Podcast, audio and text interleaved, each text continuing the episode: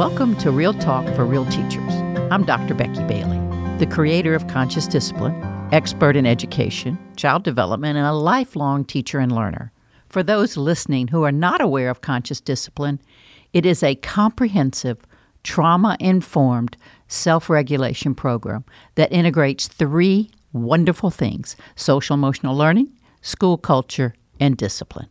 Conscious Discipline is a brain based program that helps educators use current neuroscience understanding in regard to the impact of stress and trauma on learning. It provides the seven powers for conscious adults to help teachers regulate their emotions enough to see conflict differently, and the seven basic skills of discipline that empower teachers to respond to conflict in a way that instills life skills. So, what are real teachers? Real teachers are just that real people. During lockdowns, real teachers are charged with managing their own fears so as to help keep their students safe and calm. After lockdowns, real teachers are charged with helping children shift from a life and death drill or a real situation back to learning. Real teachers, like real people, need help in achieving these overwhelming tasks. Today, we're talking about school lockdowns from a teacher's perspective. This is part two of a four part series. Part one, we discussed lockdowns from the perspective of a principal. Lockdowns and school shootings are a harsh reality facing us all. Since Sandy Hook, 200,000 teachers and students have experienced the stress or trauma of being involved in a school shooting. Trauma basically is defined as a series of events or one event that overwhelms a person's ability to cope. There are two components to traumatic experiences the objective one, that's what's happening, and the subjective one, the how we feel about it, how we think about it. It is the subjective experience of the event that constitutes the trauma. The more you believe that you are endangered, the more traumatized you will be. Psychologically, the bottom line of trauma is overwhelming emotions and a feeling of utter helplessness. It impacts the body because literally the body begins preparing you to die. Two people can go through the same horrible event, and one person might be traumatized, while another person is not. If you have not already, I encourage you to watch my webinar series about trauma at consciousdiscipline.com. The dilemma about lockdowns is not whether we need them or not. Obviously, they are crucial for surviving a school shooting. The bigger dilemma is how do we conduct them, live best through them, and recover from them in such a way that learning re enters the school building as fast as the fear dissipates. Today, I'll be talking with two different teachers Tiffany Taylor. Tiffany has been in early childhood education for 23 years, teaching both pre kindergarten and kindergarten, and also working at the district level to support teachers. And Kristen Abel, who spent most of her education career in fifth grade. So, we're going to begin with Tiffany. Welcome, Tiffany, to Real Talk for Real Teachers. Thank you. Good to be here. Okay, so now the last four years you've been working at Grand Avenue Elementary. So tell us about Grand Avenue first oh, before we start. Okay, I was there six years. The last four were pre K. I taught pre K um, at Grand Avenue, and we're actually a primary learning center. We have Head Start through second grade and we are nestled in the historic Parramore community, which is one of the oldest communities in Central Florida, but also the least resourced. Um, high poverty, high crime, and then all of the side effects of those two put together. So, my guess is then you do have lockdown drills even in the primary schools. Yes, our district requires them monthly. Monthly. Okay, so tell us how the drill goes and how would you go about this with four year olds? It's always an adventure. What happens is an administrator comes on the intercom and calls the code red lockdown. Uh, immediately, we bring the children to a place where they cannot be seen from windows or any open area. We check the hallways for any kids that are transitioning to classes, and then we lock the doors and then turn the lights off. Everything has to be quiet and still. So, how many four year olds do you have in a classroom? Um, we can have 15 to 20. I've averaged about 15. And they all sit there quietly? Well, we try to keep that going. Um, it is it is a challenge, but I found my last four years' experience, it didn't seem to affect the kids very much. They just thought we were going to go sit down and be quiet activity. They didn't quite get the the lockdown piece. So they didn't understand what was going on. Right. And we would explain this is so if um, there's someone on the campus that's not safe, we can keep ourselves safe and the rest of the school. We all do the same thing at the same time. And so you taught them the procedure, just like any other procedure? Correct. It was the same place and the same routine uh, each time. Oh, so they really did not comprehend the severity of the situation? Not at all. Okay, now have you had any shooters or active shooters on campus? We had a situation that he wasn't actually on campus, but he was at the bus stop on the corner of our campus, right outside the gate. Came off of, uh, of the bus, tried to rob someone, and had a rifle in hand, did shoot. And so we immediately went into lockdown and followed those procedures. Now, did the kids seem to recognize that as a gunshot? No, it was towards the end of the day, so they were actually in activity centers. I had some outdoor activities going on, so I was standing there monitoring and I heard it. And so then we came in and then we got the call from the intercom. And how was that for you? It was very scary because it was very close. I could tell. You don't know where it's coming from, you don't know what's going on, if it is on campus. So it was very, very frightening. Did the kids pick up on your fear? How did you manage them and you at the same time? Well, it, it was a challenge. I'm sure they did pick up on my excitement, my anxiousness at first, but then I, I just reminded them this is what we're going to do. I worked on my active calming and we followed the procedures just as much as we could. So that actual training helped you? It did. It did. So these kids come from the neighborhood of Grand Avenue, correct? Yes. Yep. So there's a good chance they are familiar with drive-by shootings or have some experience with uh, gunshots. Would you agree? Unfortunately, yes. Many very personal experiences, family members, uh, friends. So you know some kids have had people in their families that have been shot. Yes. Is there any kind of procedure they have at their home if someone gets a little out of hand with the guns? Not that I know of. I know it's common to just drop and crawl to try to be together in a common place, but I don't think it's a very set routine or a set place. So drop and in the crawl. moment. So, did any of the kids drop and crawl, or did they lay on their bellies, or did they sit up, or what did they do over there when you got them in a quiet space? Well, you start off with great intentions of sitting up, and then as you start to see they tire, because this uh, lockdown uh, lasted for a good 45 minutes. So we just tried to keep the calm, and if they needed to shift to lay down or lay back, we tried to allow for that in a way that would still keep them safe. But to be honest, they really seemed very unaffected, which was yeah, interesting. Yes. So, did you think they were unaffected because they didn't comprehend it or because maybe they're desensitized to it? My opinion is a little bit of both. Just from stories they had shared with me, connecting with their families and knowing things that were going on in their home life, I, I think it was a little bit of both. Wow. What about the older grades, the second graders? Did you talk to some of their teachers? What was the overall sense of this at the school? It was almost a little excitement. There was something going down, something happening in the neighborhood. That was probably anxious fear, but there was certainly more awareness of what was going on. And we had such an excellent team in second grade that they were able to take that anxiety, that excitement, that fear, and bring it down to a calm as well. Hmm.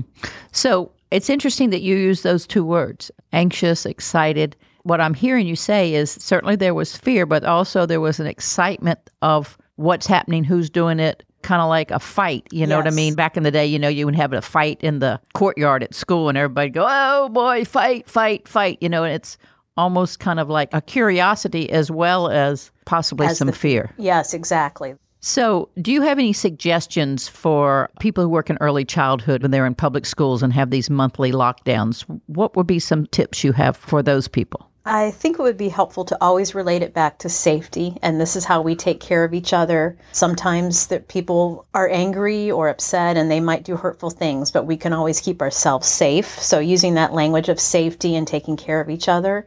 Also having visuals, if you can, of the routine, uh, maybe even taking pictures as you go through it or finding pictures on the internet, things that they can actually see this is what we're going to do and just reassuring them that my job is a safekeeper and I'm going to do my job. Sounds like that's about all we can do. Absolutely, Becky. There, um, that's really all we can do. But there are some things that we can do before the actual lockdown drill happens that I think will be really helpful.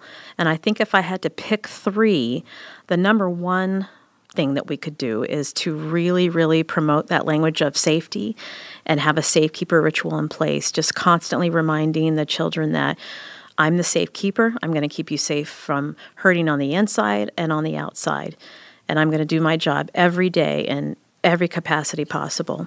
So, having a safekeeper ritual in the morning, every morning, as part of the Brain Smart Start and morning routines, and just using that language of safety throughout daily interactions with the children also, what was really helpful for us was having visuals to take the children step through step of what we would do in the event of a lockdown drill or an actual lockdown, and helping them connect with all of the staff at Grand Avenue so that they would know that even if they weren't in the classroom with their safekeeper, me, that there would be everyone on campus that they had seen and gotten used to because of our friends and family board, they would be there also to be safekeepers.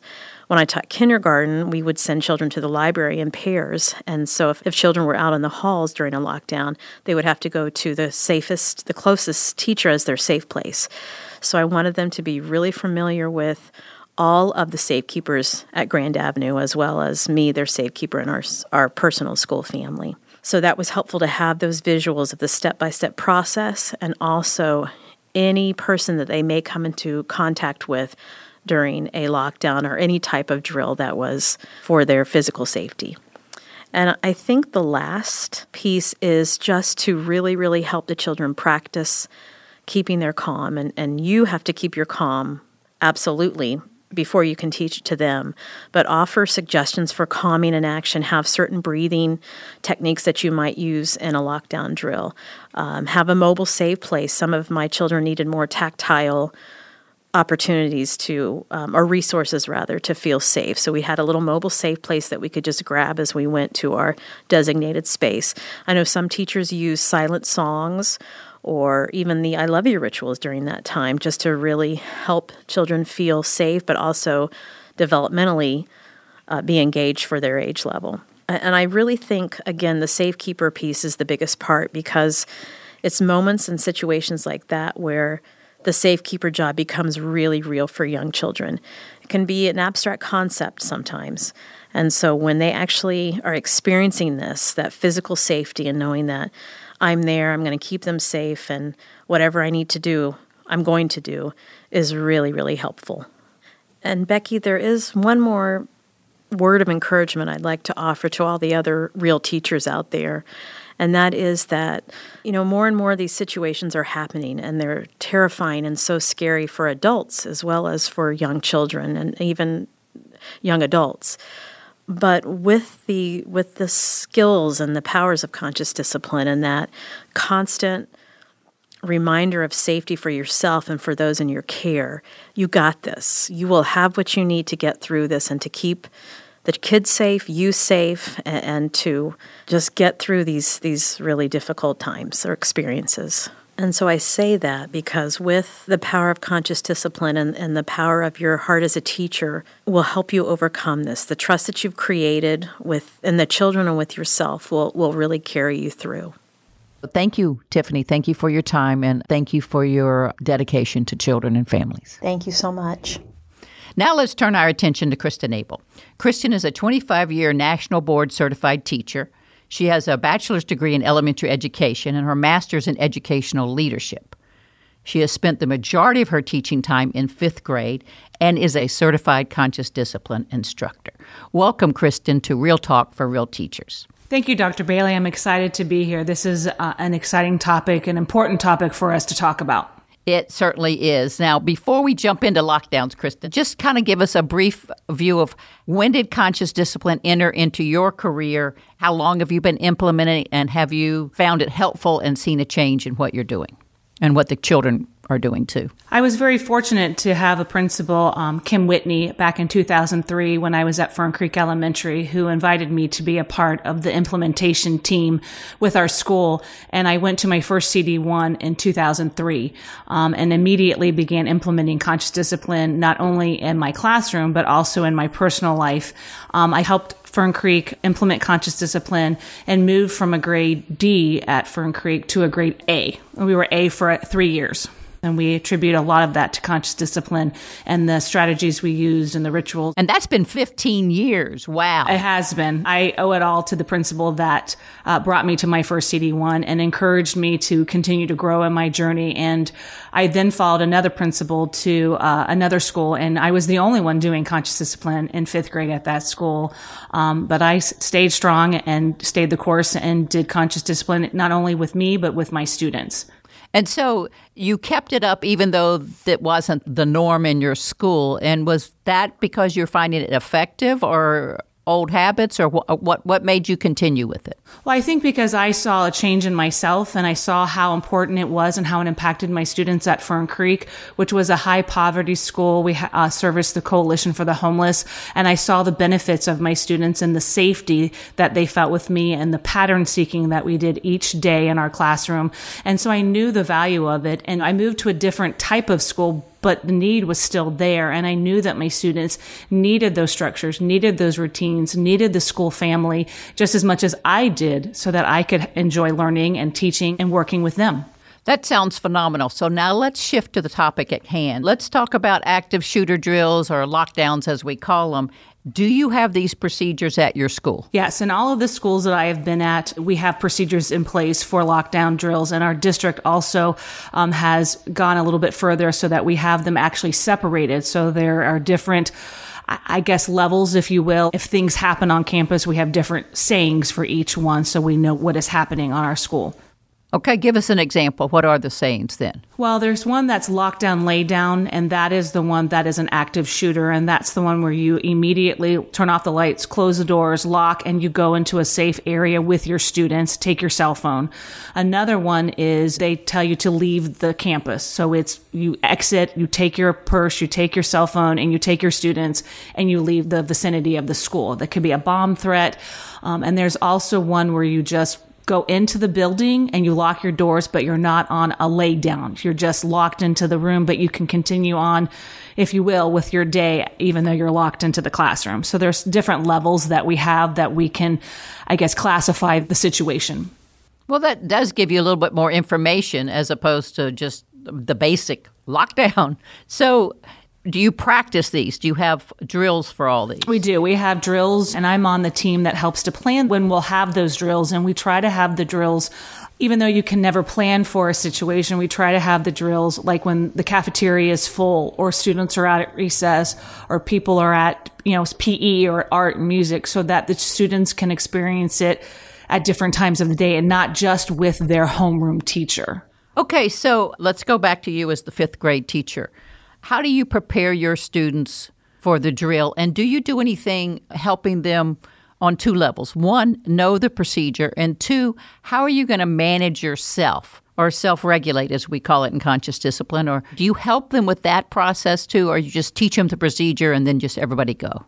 If I do know that the drill is happening, I let my students know ahead of time because I think it's important that they know we are practicing today and today is a, just a drill and we're going to go through the procedures and we talk through what that looks like and sounds like and what it feels like. And we go through all of those things and we talk about breathing and yes, we have to be quiet, but you can still take your deep breath. So we do all of those before we even start the drill. So I make sure and prep my students because it's also prepping myself. So if we're all in this together, if they're breathing, then it will help to remind myself to breathe as well. If I'm breathing, then it will help them to know to breathe as well too.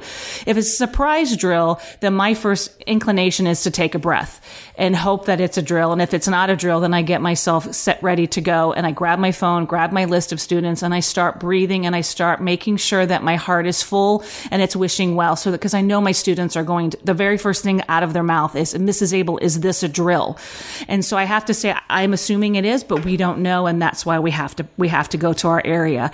So I immediately just start with I will keep you safe. My job is to keep you safe. Let's get to where we need to be. Let's take a deep breath. Even though I'm whispering all of this, I'm making sure to know that you know what to do. We keep breathing. We're safe. I will keep you safe. And we just go through that. I will say it really doesn't matter if they know there's a drill or even if it's a surprise drill. Their emotions run high for both of them. It, it is a very intense situation for a practice or even a surprise practice. They are, are very aware of the situation and very aware of their emotions during that time. All that is part of conscious discipline, but what about the teachers?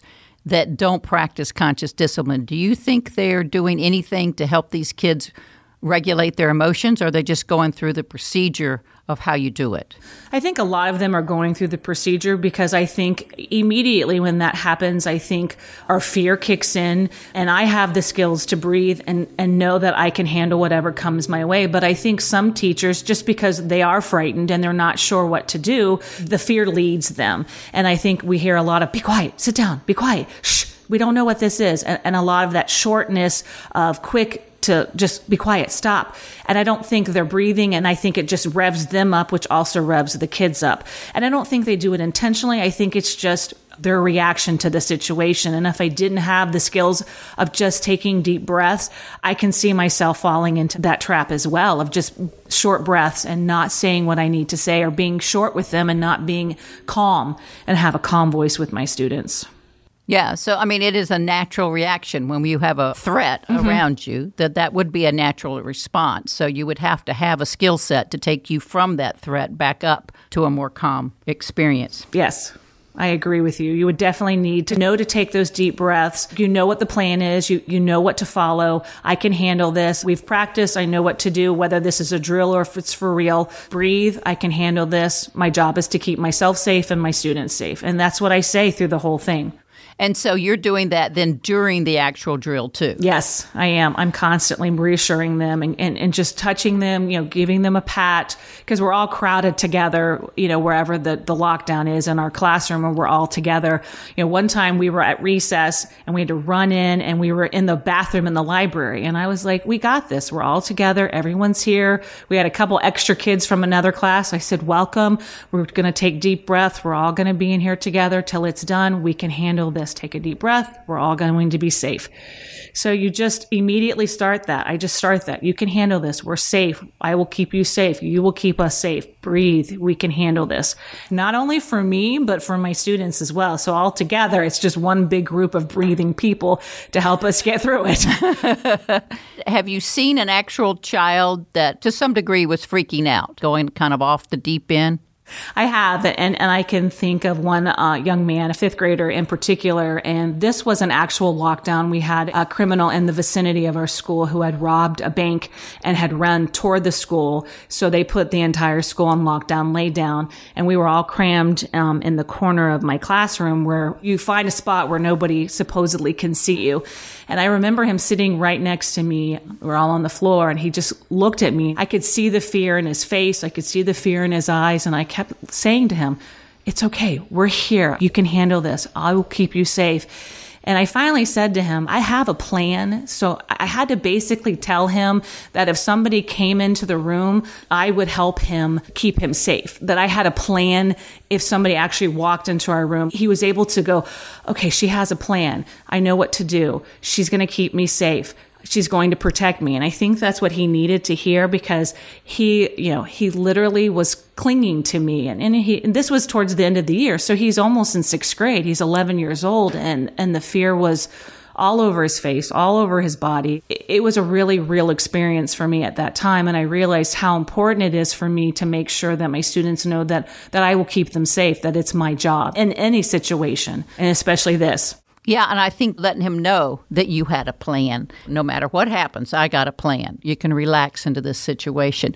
Now, you've been at two different types of schools. So, the one you mentioned earlier, the Fern Creek, where there was a lot of trauma in this children's lives with the homeless and everything. And then you had more of a, a middle class experience, which doesn't mean they haven't had any trauma, but it's a little bit different. Would you agree? I agree. Yes, it is different. Okay. So, did you notice a difference in those two schools in regard to lockdown practices or how the children reacted or responded. You know, it's interesting because we had a bomb threat at Fern Creek and we had to uh, be evacuated from the school. And I remember the principal coming on and saying, you know, teachers, please look at the back of your name badge and look at what a code blue was. It must have registered on my face as to, oh my goodness, because they immediately just all of them saw my face and I thought, oops. So I, I breathed and said, it's okay. We got this. We can handle this. We're going to leave the school for now. We're going to leave our stuff here. I said, I am going to take my purse and we're all going to go out together. But it was immediately, as soon as I said we were leaving the school, I could feel uh, the tension, the anger, the anxiety rise and it just came out of all of them.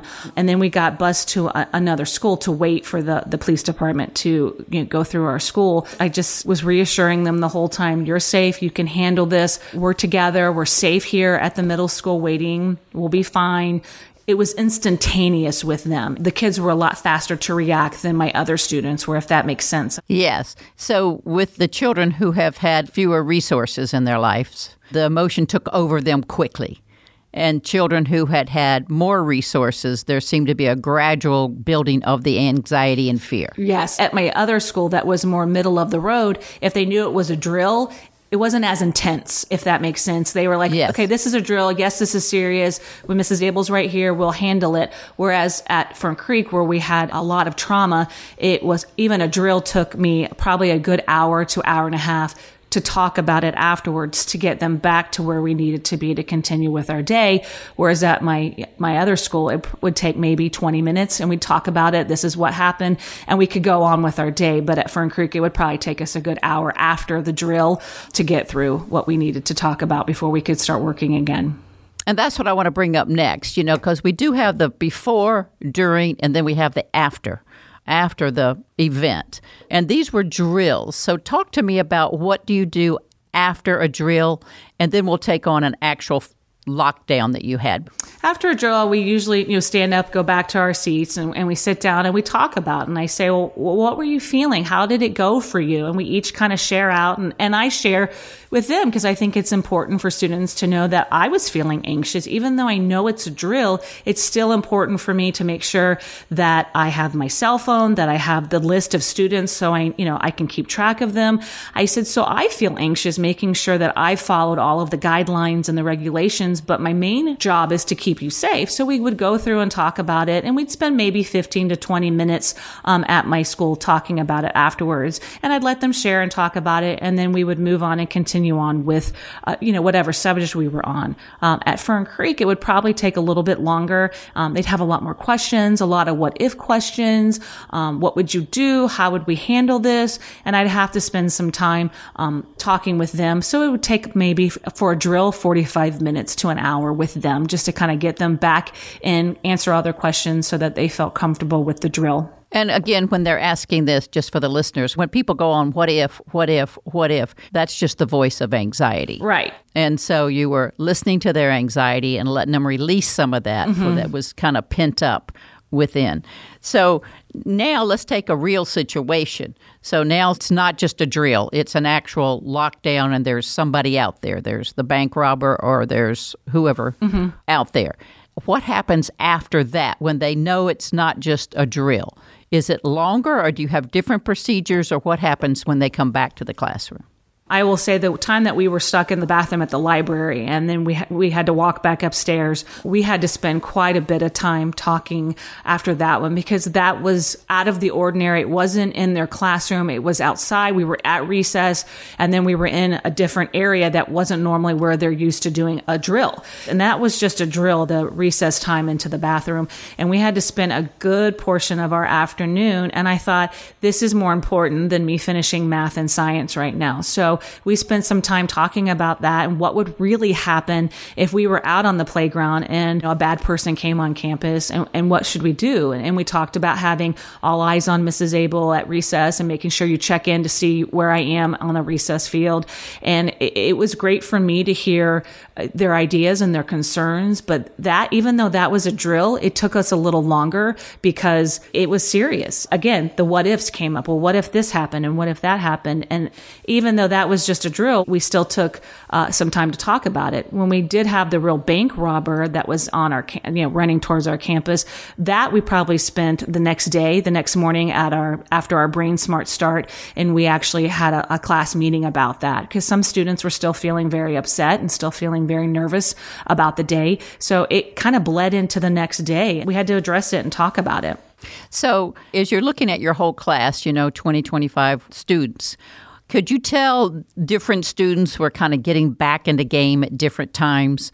Do you know that it would take some students a little longer to settle back into learning than others? Yeah, I, I, would definitely say at both schools that I was at, some kids, you might say, oh, well, they're daydreaming, but I truly think that they were sitting there just trying to wrap their mind around what had happened. And some of them would go sit in the safe place, you know, after that would happen. And some of them would jump right back in. And I would kind of watch them just to make sure they were doing okay. Cause some, after we talked about, would go, okay, I'm ready to head back to math or I'm ready to head back into science and, or reading. And I'm kind of like, okay, well, you know, if, just kind of watching them. So yeah, some of them were quick and some of them it took a little bit longer, but I always just kind of had that eagle eye watching to to see their reactions. Like you said, you have to talk about uh, the situation and what happened afterwards. You can't just say, "Okay, we're going to jump back in and start in on math" because a lot of students aren't capable of comprehending math right now because they're thinking of a million other things that are happening. And how many students did you see you think out of your class that looked like they were daydreaming?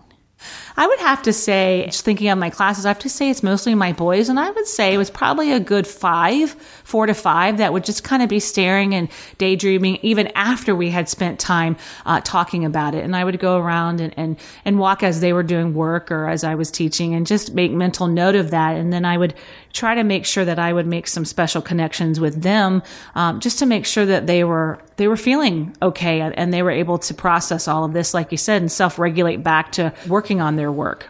Now, what she said, listeners, was crucial, and I'm just going to back up so that you truly heard what she just said.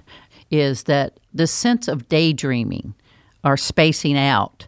It is a sign of possibly a child had previous trauma. So if you've had previous bumps in the road when these things hit, it kind of knocks you into a, a daydreaming or a dissociative state where you numb out and you can see it in their eyes. And what Kristen just said, Miss Abel, I was going to call you because you're the teacher, but what Miss Abel did was she, one, noticed it, and two, made some kind of connection. I wanted you to hear that word because if she had just left it as a discussion, that would have not brought them back into where they were in time and space. They would have been off in a numbed out, glazed over state. But by her making a connection, trying to either touch them or getting some kind of eye contact, she would actually bring them back into right now. So good for you, Miss Abel. Thank you. Way to go. Yeah, it's vital to make those connections. And, and I think that is a huge part of uh, what I needed as a teacher and what my students needed from me. And I think, especially nowadays with all of these drills and the situations that we're having in our society, it's very important for us to have those connections. Now, since you're in charge of uh, the scheduling of these, uh, do you also do any training on these? Because what you're saying is you're doing a different kind of preparation. One, you're you're implementing conscious discipline, but also you're using you're relying on that self-regulation process during these drills and the actual event.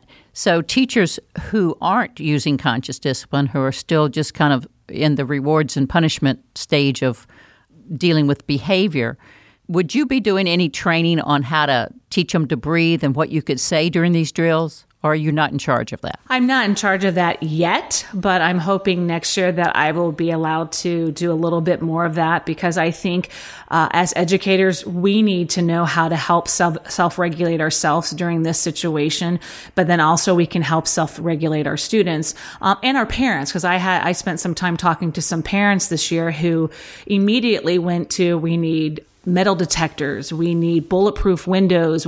And I said, this is hard. You know, and we, I had a talk with some of my parents this year and we, and we had a real open discussion and I was able to take some deep breaths with them just to help them understand that, yes, I agree with you, but right now that may not be what's going to happen. So what can we do right now so that our children feel safe at school? So I'm hoping that in the future I will be able to work with my school and start training some, because um, I think it's beneficial for everyone in these situations and for our students and for our staff as well. So that brings us up to your top three. You've got the listening ear of many teachers out there.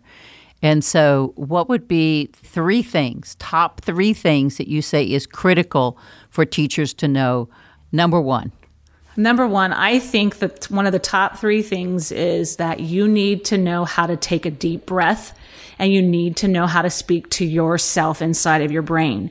And one of the mantras that I say that I learned from Dr. Bailey um, and through conscious discipline um, is I'm safe I can handle this. And I say that all the time, even when I'm in traffic, even when I'm getting ready to start a lesson, even when I'm picking my kids up for lunch and I know that's an area of frustration for them. I'm constantly taking a deep breath and saying that mantra to myself. And I think that is one of the most important things that you can say and work on as a teacher and I would add on to that too that you can't fake calm with these kids. So that's like uh, Kristen was saying. They're looking at this nonverbal behavior. Mm-hmm. They're watching your face and they're watching for any sign of distress. So as long as you can stay calm, it has to be a true calm because it has to show on your face. All right, number two. Uh, I totally think that connections is very, very important.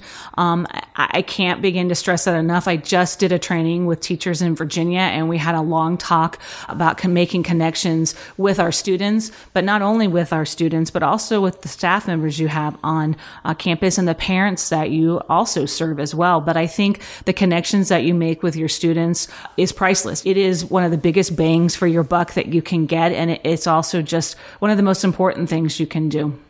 Okay, and number three.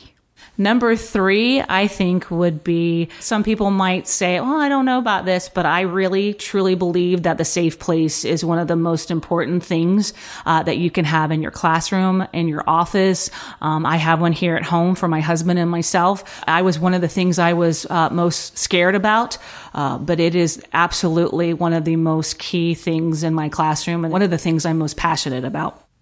And for those listening, if you don't know about the Conscious Discipline Safe Place, it is a self regulation learning center and a place to practice self regulation. You know, it's almost like, you know, we teach them math and then they get to practice math by doing math pages. So you can't just teach self regulation and not have a place for them to practice it. So they have an opportunity to practice, a place to go where it's legalized calming down, but there are steps to it. So if you want more of that, you can go to the website and check it out. So, Kristen, I want to thank you so much. And also, uh, I want to thank Tiffany for joining us about the younger kids and and you can see the difference between the younger kids and the older kids. It's like they know enough to be scared to death. The little ones don't know quite that much, so they respond in a different way.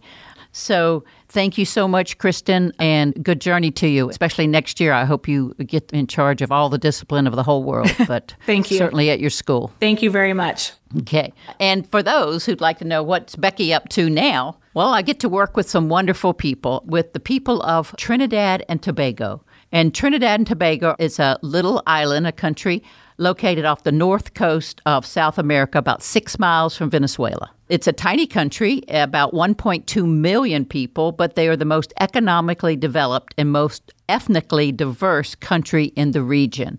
So they became very interested in conscious discipline, and we are going to work with about 80 teachers of different programs, movers and shakers, from all ages, from infants to adults, and alternative education and boys' clubs and we'll be doing a two day in that region and very excited to be invited to be a part of a culture that enriches both of us. It's a wonderful way to share conscious discipline and to learn from them at the same time. So, a celebration, we have a big shout out this time to Springfield, Missouri. They've received a million dollar grant to disseminate conscious discipline throughout the community, all the way from the universities down to the elementary schools that is very exciting. And some of you might go, oh, wow, how lucky are they? Well, it wasn't luck. They started this 20 years ago. I remember going out there 20 years ago when we first started Conscious Discipline. So, some very passionate, persistent, and dedicated people hung on to it, spread it little by little until the whole community saw that it was helping them. And now they're just taking off. That's a very exciting and so a big old Yahoo for Springfield, Missouri for the rest of you, for those listening. Until next time, I wish you well. For more episodes of Real Talk with Real Teachers by Dr. Becky Bailey, visit consciousdiscipline.com forward slash podcasts. You can also subscribe to this podcast on iTunes, Stitcher, or your favorite podcast app.